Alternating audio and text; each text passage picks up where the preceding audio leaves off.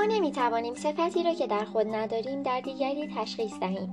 اگر از شجاعت کسی به وجه میآیید به دلیل آن است که در وجودتان ویژگی شجاعت را دارید.